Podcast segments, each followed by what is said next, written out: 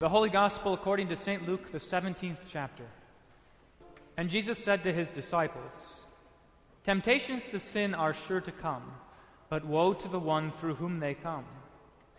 It would be better for him if a millstone were hung around his neck and he were cast into the sea than that he should cause one of these little ones to sin.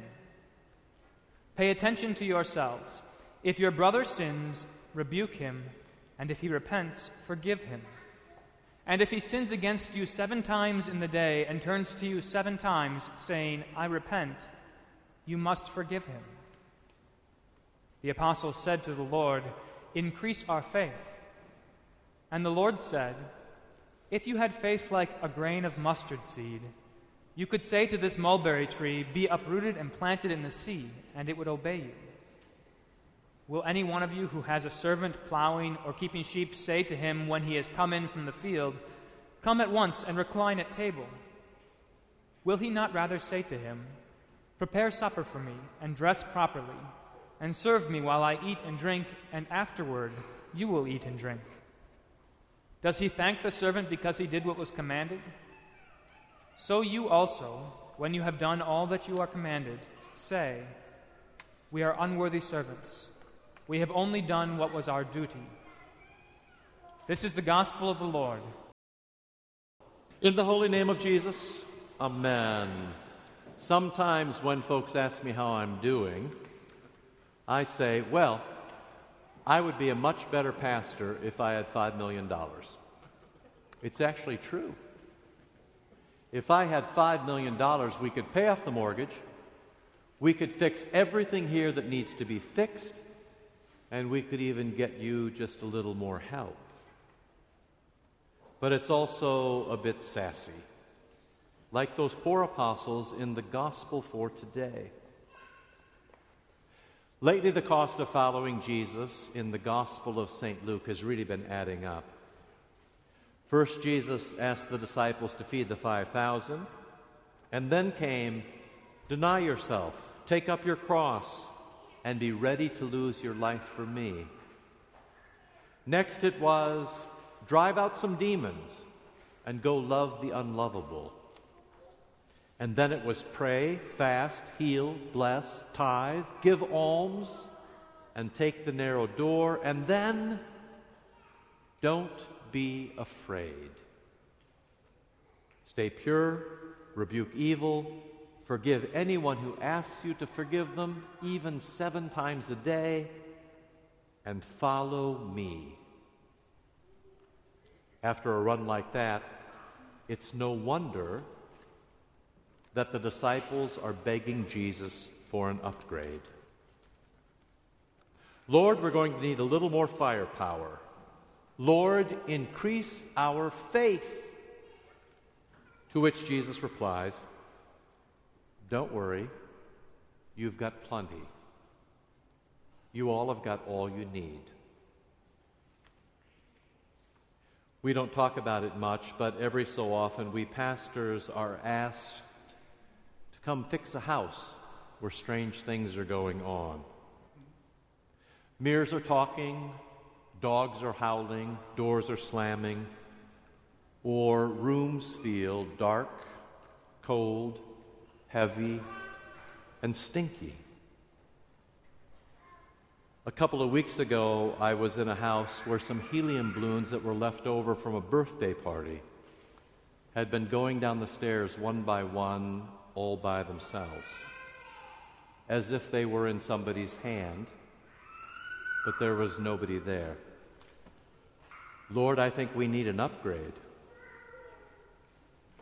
Lord, we need more firepower. Lord, increase our faith. And then Jesus replies, Don't worry, you've got plenty. You've got all you need. And it turns out that the cure for such a thing really is fairly straightforward. We take a crucifix to lead us through the house, and incense to drive out the smell, and oil to anoint the doors with the sign of the cross. And most of all, we have a liturgy with prayers for every room. Especially in this case, faith is not freelancing. And then we finish by celebrating the Holy Eucharist. But before we go, we leave behind the crucifix, as well as the Lord's Prayer and the Creed and Luther's prayers to be said morning and evening. Because, as Jesus said, you never clean up a house and leave it empty, or the demons are sure to return. So we fill the house with word and sacrament, with prayers and creed and blessing, with angels and with the Holy Spirit. And that's enough. Then we're all done. It turns out that even in our spookiest times, Jesus has given us all that we need because Jesus has given us Himself. That's the point today, and that is what is happening here this morning to all of you. Jesus gives Himself to us. Jesus this morning gives Himself to you, and He gives Himself to me. Right here at the altar, at the pulpit, and at the font. So that you and I can move through life in the way that St. Paul describes in the epistle that was read just a few moments ago. That we could move through life, verse 1, according to God's will, verse 9, with purpose and grace, verse 2, in mercy and peace, with prayers and joy and faith and love, with self control and hope and promise, verses 3, 4, 5, and 13, but without fear, verse 7. Since the Holy Spirit is living inside all of us. Verse 14. Maybe that sounds like heavy lifting to all of you, but really it's not. And this is important because Jesus is not making any demands on you here. Just like Jesus wasn't making any demands on his disciples. This morning, Jesus is giving us as a gift the best possible life. Jesus is putting us back on the way that leads home to heaven. That's what happens each week when you come to church. Jesus reveals to you just a little bit more about the kingdom of God, about the way of the cross, about the Christian life, about things that now go beyond feeding the 5,000 and casting out demons and praying and fasting and healing and tithing and giving alms and taking the narrow door. That's the upgrade. That Jesus is here each week increasing your faith, giving you more. None of it is meant to spook you or to weigh you down. It is all given to you as a gift in order to encourage you, in order to excite you, in order to bless you, in order to give you hope as you move through your week. It's all given as a gift to remind you that you already have all you need Jesus has already adopted you into his family through holy baptism. Jesus has already given you his heavenly Father in the Lord's Prayer. Jesus has already blessed you with his Holy Spirit through his words and through his sacraments.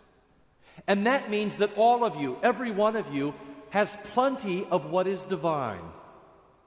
You've already been given a faith that is so powerful that just a little bit goes a long way. That just a faith the size of a mustard seed is enough to plant a tree in the sea. This is your upgrade for today from this particular text. A bit more for the best possible life. Verse 1 Don't touch evil. If you give in to temptation, if you touch evil, evil infects you. And then evil uses your body to sin, uses your own flesh and blood, not only to destroy you, but also to be a very bad witness to the world, especially to the children who look up to you. And then verse 3 and 4. Don't touch evil, but do touch good. Touch lots of good. Touch good, divine good, over and over and over again. Touch good. And when you do, good pulses through you. Good comes to life in your flesh. And you do good, which gives glory to God and also blesses your neighbor, especially those children who look up to you. That's not a demand. It's not one more heavy thing for you to do. It is instead one more good gift, says St. Paul in verse 14, from the good deposit of blessings that Jesus has for you. Jesus gives us himself, he gives us his cross, he gives us his death, he gives us his resurrection, he gives us his forgiveness, he gives us his way, he gives us his life, he gives us his eternity. Once you have been baptized, you have the new life of forgiveness. Once you have been taught by Scripture, you learn what pleases our Heavenly Father and what keeps you safe. Once you have been touched by the Holy Supper, Jesus comes alive in you, strong and true, forgiving you and making you one body. Then we have not just what we need to survive. The Christian life is never at the bare minimum. It is not just what we need to survive, but to flourish, to give glory to God, to love others, to serve everyone we meet, and to forgive everything even seven times seven, and even to move mountains or plant trees in the sea if that's what Jesus wants from you. But if not, there's still plenty for you to do here in faith and hope and love. For me, for your other pastors, for the people around you, there is still plenty to do here in faith and hope and love as his bold, satisfied, joyful, hopeful little children of faith. That's you. And I'll be back another day to ask for the $5 million. In the holy name of Jesus, amen.